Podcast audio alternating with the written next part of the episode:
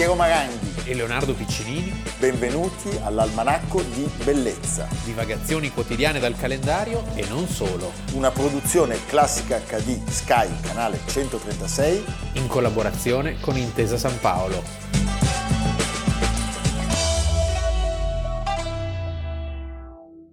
Almanacco di Bellezza, 23 giugno, Leonardo Piccinini. Piero Maranghi, avete visto com'è elegante Piero? Hai visto? Ah, che bellezza. Ma ti perché- sposi, ti sposi di nuovo? No, basta, basta, abbiamo, abbiamo già dato. Ecco. Cioè io faccio figli per spalmare il debito, Ecco. poi lo, lo ricontraggo con i matrimoni. Ecco, Capisci? giusto, giusto, va, bene. giusto, va bene. Che mascalzoni. Quindi, chiusa questa parentesi. Poi di Leonardo non possiamo dire niente che lui non si sposa, non conosce... Guida a sinistra. Sì. Guida a Eh, sinistra. non sa guidare. Esatto. Va bene. Senti Leonardo, diciamo che a scuola il rapporto con la filosofia, mio perlomeno, so che tu prendevi, Cosa vuol sempre, dire filosofia? prendevi sempre nove, Amore del sapere. amore del sapere, Ecco. eh? e Filippo, am- amico dei cavalli. Eh sì. e Ippo Castano, la castagna per i cavalli. Castano. Ippo Castano. Tu sei Castano. Ma io non so. No, oggi parleremo di Giambattista Vico, filosofo e storico e grande giurista anche e soprattutto un grande È napoletano. un grande Un napoletano. grandissimo napoletano, siamo nell'età dei lumi. Lui nasce oggi a Napoli il 23 giugno del 1668. Tornando agli studi filosofici del sottoscritto, era uno dei pochi che capivo con una certa I corsi e naturalezza. ricorsi. I corsi e ricorsi mi Sì, piace da pazzi. eh, certo. Ci sono anche nei miei matrimoni, per cui capisci. che- Allora, Sono sempre utili. E in realtà, tu hai detto bene, eh, nel periodo dei lumi, in realtà lui non è un illuminista, perché nella prima metà del Settecento avrebbe sviluppato una polemica antirazionalista e per questo sarebbe stato molto amato, ad esempio, da Leopardi. il, eh, no? C'è questo asse Vico Leopardi. sì. È un preromantico in questo senso, difende la fantasia, la memoria, eh, dopo un iniziale periodo cartesiano che poi rinnega. che rinnega. E questo gli nuoce in qualche modo perché in vita non avrà molta fortuna il povero No. Vico. eh? Solo nel 1732 verrà nominato eh, storiografo regio, ma diciamo sono gli ultimi anni della sua vita e tutta la sua vita è contraddistinta da una sorta di risentimento per non essere riconosciuto, per non essere capito. È un po' frustrato il povero Vico, diciamo. Sì. Senti, Vico è servito anche a Marx, probabilmente quando ci dice quella, quella frase meravigliosa, Sì. la storia si ripete sempre due volte, la prima come tragedia, la seconda come farsa. Era Carlo Sì, Marx. non Grucio, Non Grucio, non no, Grucio, sì. eh, o Arpo, No. va bene. Senti Leonardo, lui scrive La scienza nuova che viene pubblicata nel 1725 eh, La storia si divide in tre età. Le Quali sono? le tre età. Il candidato risponde. Beh, come le tre età dell'uomo, Sì. eh, c'è quella meravigliosa dove gli uomini sono stupidi e insensati ed è quella degli dei, poi c'è l'età degli eroi che è la nostra, Sì. Leonardo, noi due Quella siamo aristocratica. poetica, certo, la Sì. virtù aristocratica, in cui peraltro il diritto appartiene a Dio e agli uomini, e poi E poi c'è l'età degli uomini, eh, fondata sulla ragione, in cui si sancisce l'uguaglianza degli uomini di fronte alla legge. Io mi ricordo un'intervista a quel per- personaggio Franco Freda, quello delle bombe, no? il fascista, eccetera, che per lui era l'età degli eroi, quella a cui bisognava tornare. Perché lui si considerava un aristocratico, era, non so era- in quale... era anche un eroe, capisci? Sì. Eh? Mamma mia. Allora, questo ciclo di corsi e ricorsi, in cui queste tre età si susseguono ciclicamente, è quello appunto che viene canonizzato da Giambattista Vico. Però sappiamo che la terza ricade nella prima perché c'è la degenerazione. Sì, E secondo me noi stiamo vivendo un momento planetario di degenerazione. Beh, sotto certi aspetti sì, sotto altri diciamo che la scienza ha fatto passi da gigante. Ehm, non- la tecnologia. Ecco, non si sta più a casa per un raffreddore, non si muore di ascesso, quindi insomma... Ma Vico aveva previsto l'intelligenza artificiale. E l'ascesso? L'ascesso. bene. Senti Leonardo, e quando tutte le istituzioni crollano Eh, purtroppo si passa all'anarchia e alla tirannide. è alla tirannide. Sì. generalmente in quest'ordine. Va bene. E tutto inizia da capo. Allora, un È altro, un valzer della storia. sì.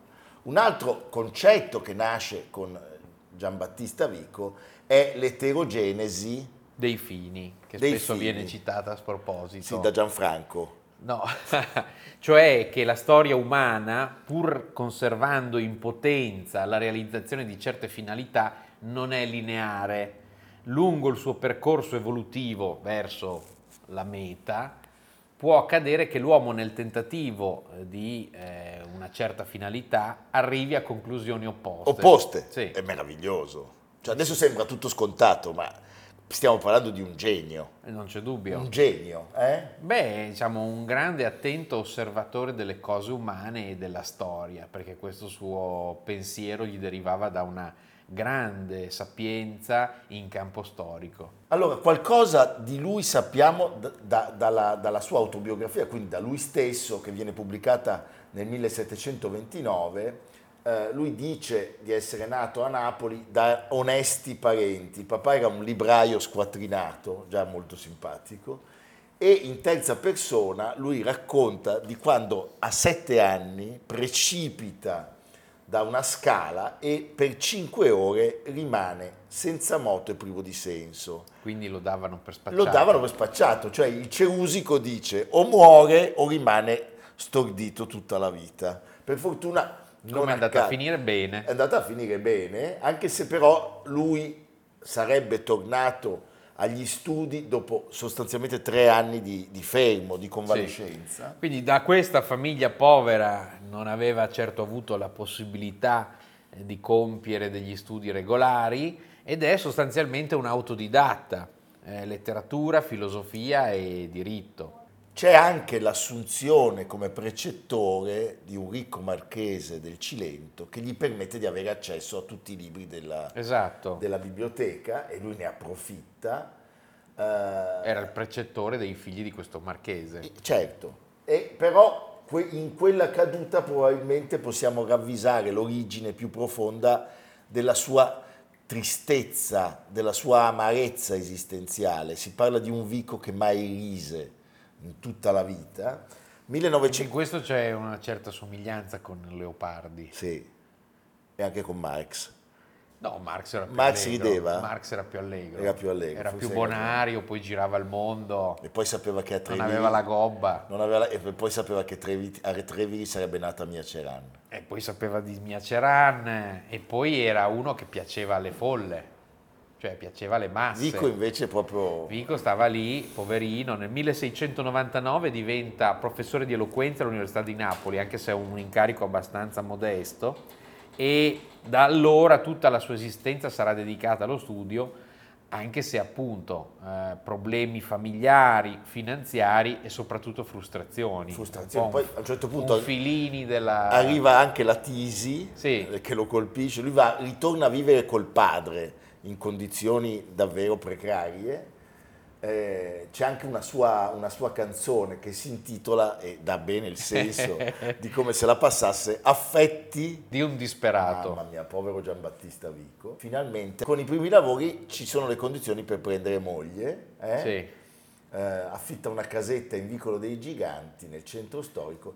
A quel punto la tranquillità per studiare cessa definitivamente perché arrivano otto figli. Eh sì, chissà che rumore. Che non sono, a, non sono ad Delft con Fermer, No, dove stavano silenzio, tutti zitti. tutti zitti, A Napoli immagino. a lucidare le mattonelle. bravissimo. Senti Leonardo, in mezzo al dolore e alle difficoltà economiche scrive Scienza Nuova, che è il suo capolavoro. Ne taglia, pensate, alcune parti per rendere meno dispendiosa la pubblicazione. No, Sì, è veramente una cosa... Eh? S'arrabatta il Mamma povero mia. Vico. Le sfighe non finiscono No, mai. perché a un certo punto è talmente debilitato che rinuncia ad uscire di casa, fatica a camminare, perde la memoria e finisce per non riconoscere più le persone. E lui diceva spesso di sentirsi straniero nella sua patria. Questa è una formula che poi verrà ripetuta più volte anche nei giorni nostri. L'ha detta anche Cacciari Eh, recentemente, allora, se che si detta- sente straniero in patria. Enzo Siciliano mh, racconta delle sue esplosioni di ira proverbiali che andavano... Che l'ha conosciuto Enzo Siciliano. che andavano di pari passo con la sordità altrui verso i suoi iscritti e secondo me anche con la sua. Eh sì, Eh, una- Qua mi fa venire in mente Beethoven, eh, che cambiava casa ogni due giorni. Un'atmosfera alla Totò ma più triste. Sì, certo. E eh, sostanzialmente noi, eh, l'abbiamo detto, eh, parliamo di un genio che rimase appartato Certo. e quasi del tutto sconosciuto negli ambienti intellettuali per tutta la vita. Lui si reputava agitato e afflitto, lacero e stanco. Era in apparenza un rispettoso dell'autorità, ma era un sovversivo nel Ne- pensiero. pensiero, certo. E basti pensare che a più riprese, pure conoscendo bene il francese, lui si rifiutò di scrivere in quella che veniva considerata, diciamo, la lingua franca Certo. per gli intellettuali. Come l'inglese oggi. Perché la considerava una minaccia all'identità culturale, filosofica, latina e, E partenopea. e partenopea. E partenò, come diceva appunto. Beh. Senti, Vico, eh, isolato e povero, eh, si rinchiude sempre di più in se stesso. Non c'è mai un riscatto qua. No, eh. probabilmente arriva anche l'Alzheimer, Ecco, lo, tanto dice, per- lo dice il filosofo belga Alain Gousseau, Sì, E- se lo dice Gusso. muore poverissimo, senza rumore, nella sua Napoli il 23 gennaio del 1744, una vita lunga. Il figlio, come si chiamava il figlio? Gennaro, Gennaro pubblica dopo la morte la terza edizione della Scienza Nuova che era stata rivista da suo padre. sì, è finalmente in, in- In in scala sì. il 100%, va bene, senza fogli strappati. Le dispense. Eh?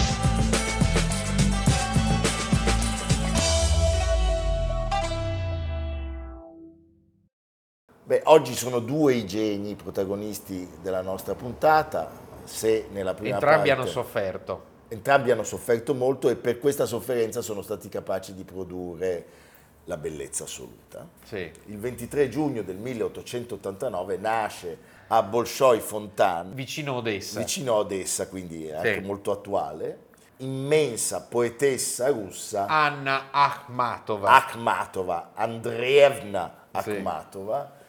E noi sappiamo eh, che stiamo parlando di una delle figure più affascinanti e anche più tragiche della cultura russo-sovietica della prima metà del Novecento. In realtà lei si chiamava Anna Gorienko. Gorenko. e eh, Josip Brodsky, che sarebbe stato suo grande amico e anche in qualche modo anche un po' biografo, disse che questo pseudonimo fu il suo primo verso di successo, in grado di metterle in testa nella poesia russa del Novecento anche da un punto di vista alfabetico. Beh, fantastico. Ah, ah, Trovo la meraviglia È di questo. stupendo.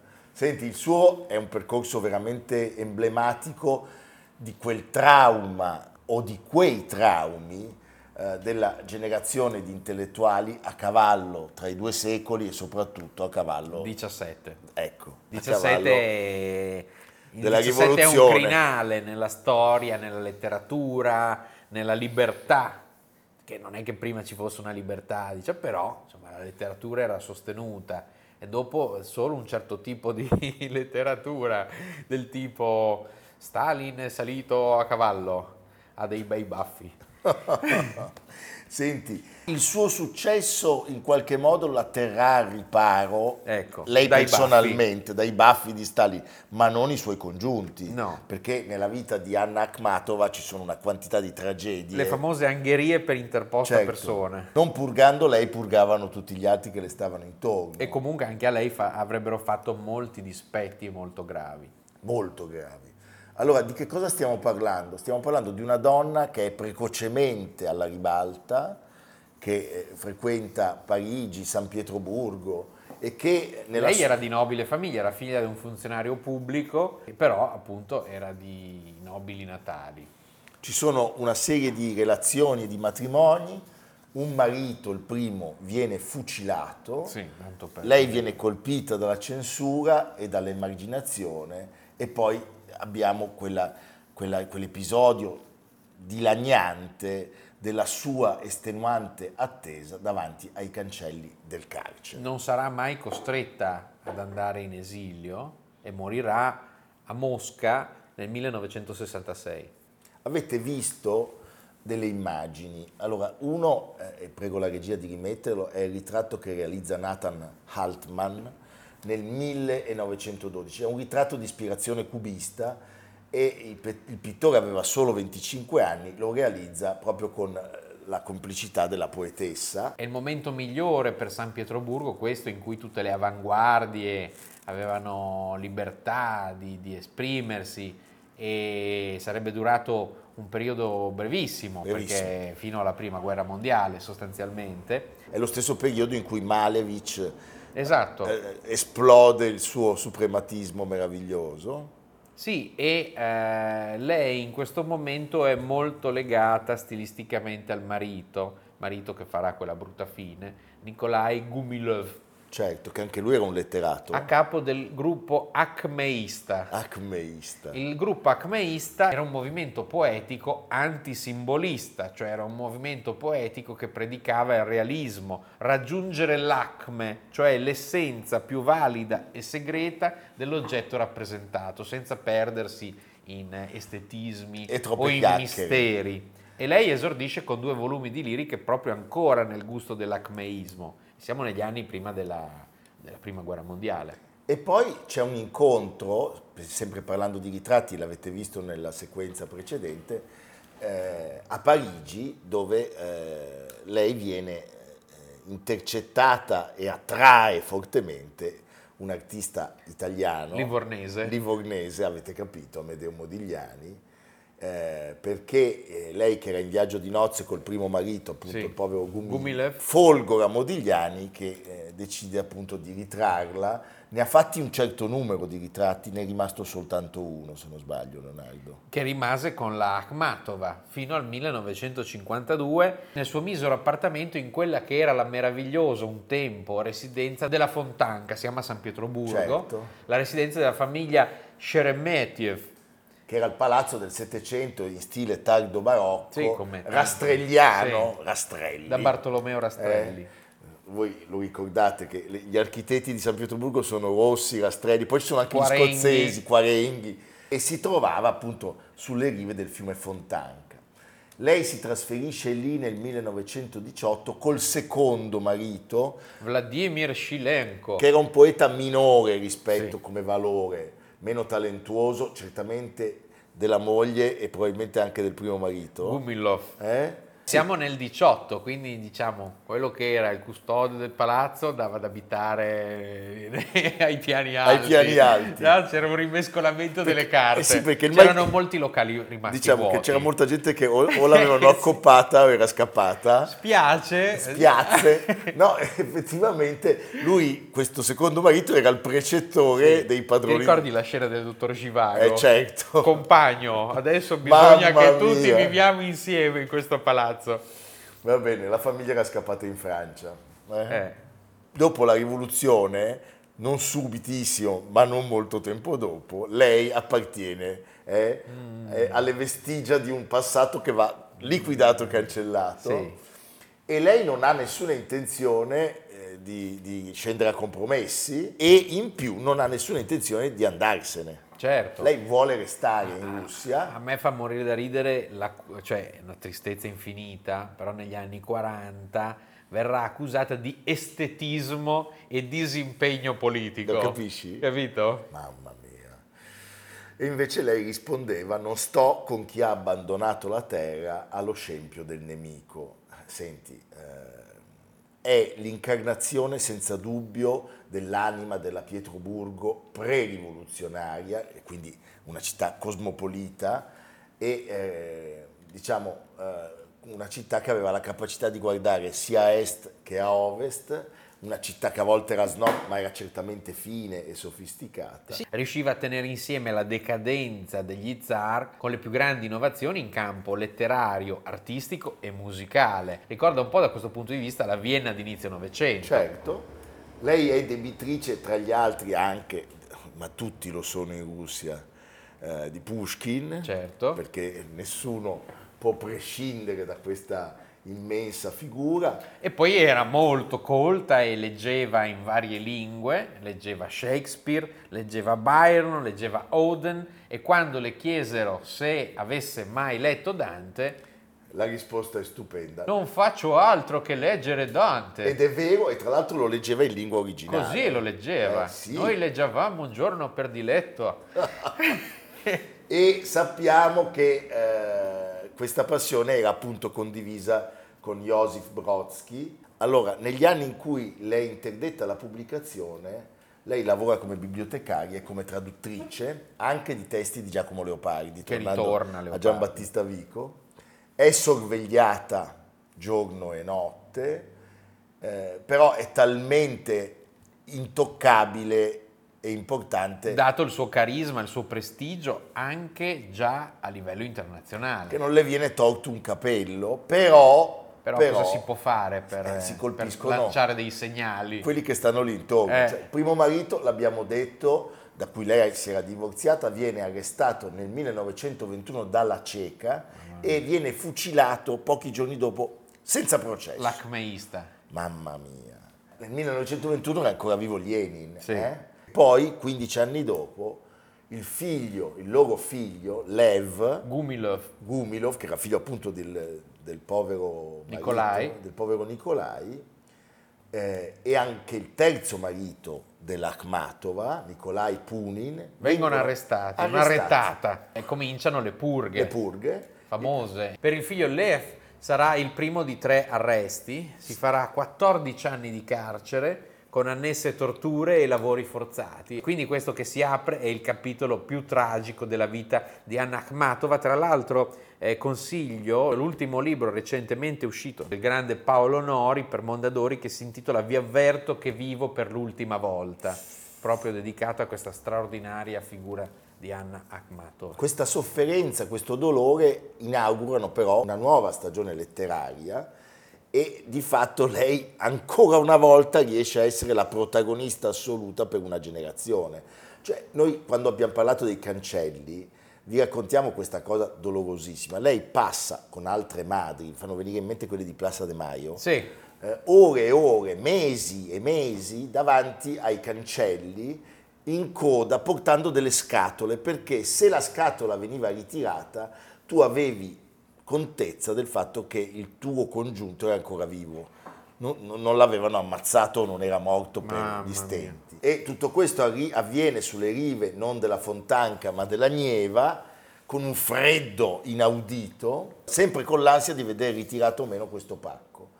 E lei racconta a un certo punto di una donna in fila eh, al carcere come lei che sapendo eh, quale fosse appunto il suo mestiere. il suo mestiere, le sussurra in un orecchio, ma questo lei lo potrebbe descrivere?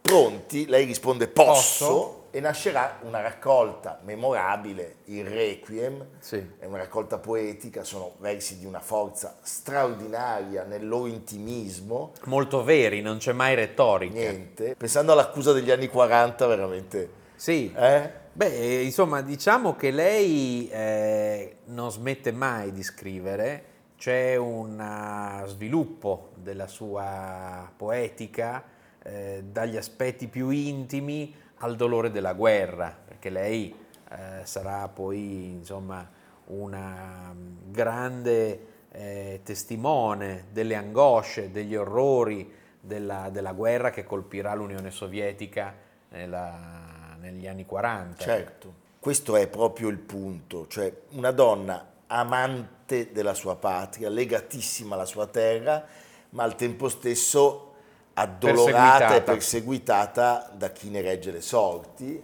Sì. Eh, Quindi lei viene espulsa dall'Unione degli scrittori sovietici, appunto perché l'estetismo, il disimpegno politico, viene riabilitata nel 1955 in clima di disgelo, anche se diciamo sì, una riabilitazione così a denti stretti.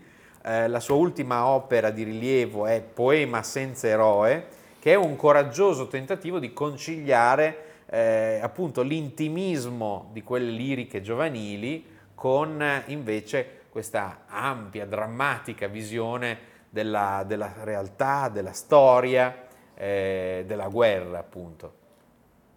No, e poi citiamo l'ultima sua fatica, che è anche una delle migliori eh, produzioni di questa splendida artista, La corsa del tempo, che lei termina un anno prima di morire. Senti, 1966 lei muore, Anna Akhmatova si spegne all'età di 73 anni. Due esequie a Mosca e a Leningrado. I russi non avevano dimenticato la loro poetessa, non era stata dimenticata neanche in Occidente perché nel 64 lei aveva ottenuto un permesso speciale per eh, prima arrivare in Italia per ricevere il premio Etna Taormina e poi in Gran Bretagna per la laurea eh, honoris causa all'Università di Oxford. E alle esequie viene immortalato appunto Joseph Brodsky eh, che si copre la bocca che è disperato, disperato. che è affranto tra l'altro Brodsky farà una fine diversa ma sostanzialmente sarà costretto all'esilio negli Stati Uniti sì eh? anche perché lui continua a diffondere i versi della, della, poetessa. Nel libro molto interessante di Jan Brocken, Bagliori di San Pietroburgo, eh, l'autore ricorda il suo primo soggiorno eh, in quella che allora era Leningrado. Nel 1975 i versi dell'Akhmatov erano ancora proibiti. Però come in Fahrenheit 451, di cui abbiamo parlato pochi sì. giorni fa, lui dice che i, i leningradesi conoscevano, conoscevano. a memoria, sì. almeno uno su dieci, come se fossero diventati loro i custodi di, di questa parola proibita dalle, dalle, autorità. È meraviglioso. Nel 2006 finalmente è sorto un monumento, è opera di Galina Dodonova, proprio sulle rive della Nieva, nel luogo quello dove lei sì, dove aspettava, lei aspettava per ore, per ore, per ore e ci piace quindi chiudere con le sue parole. E se un giorno in questo paese pensassero di erigermi un monumento, acconsento a essere celebrata, ma solo a condizione di non porlo né accanto al mare dove io nacqui, col mare l'ultimo legame è reciso, né nel giardino dello zar presso il desiato ceppo dove l'ombra sconsolata mi cerca, ma qui dove stetti 300 ore e dove non mi aprirono il chiavistello. Pazzesco. Quindi è lei, è lei stessa Dolore. a dire dove va collocato il monumento. Sì. Meraviglioso, sì, meraviglioso. Anna Akhmatova, bellezza assoluta. E noi questa puntata la dedichiamo a Caterina Tac. Ciao Caterina. Ciao Caterina, Caterina la Grande.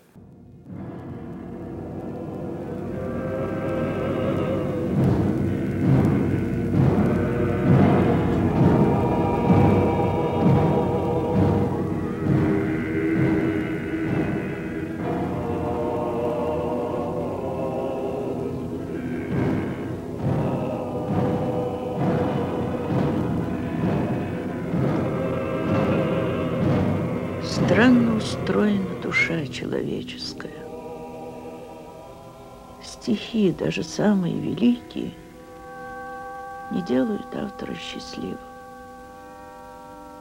Вот Пушкин. Он ведь знал, что это он написал «Медного всадника». И все-таки не был счастлив. Не был. Но можно с уверенностью сказать, что больше всего на свете он хотел писать еще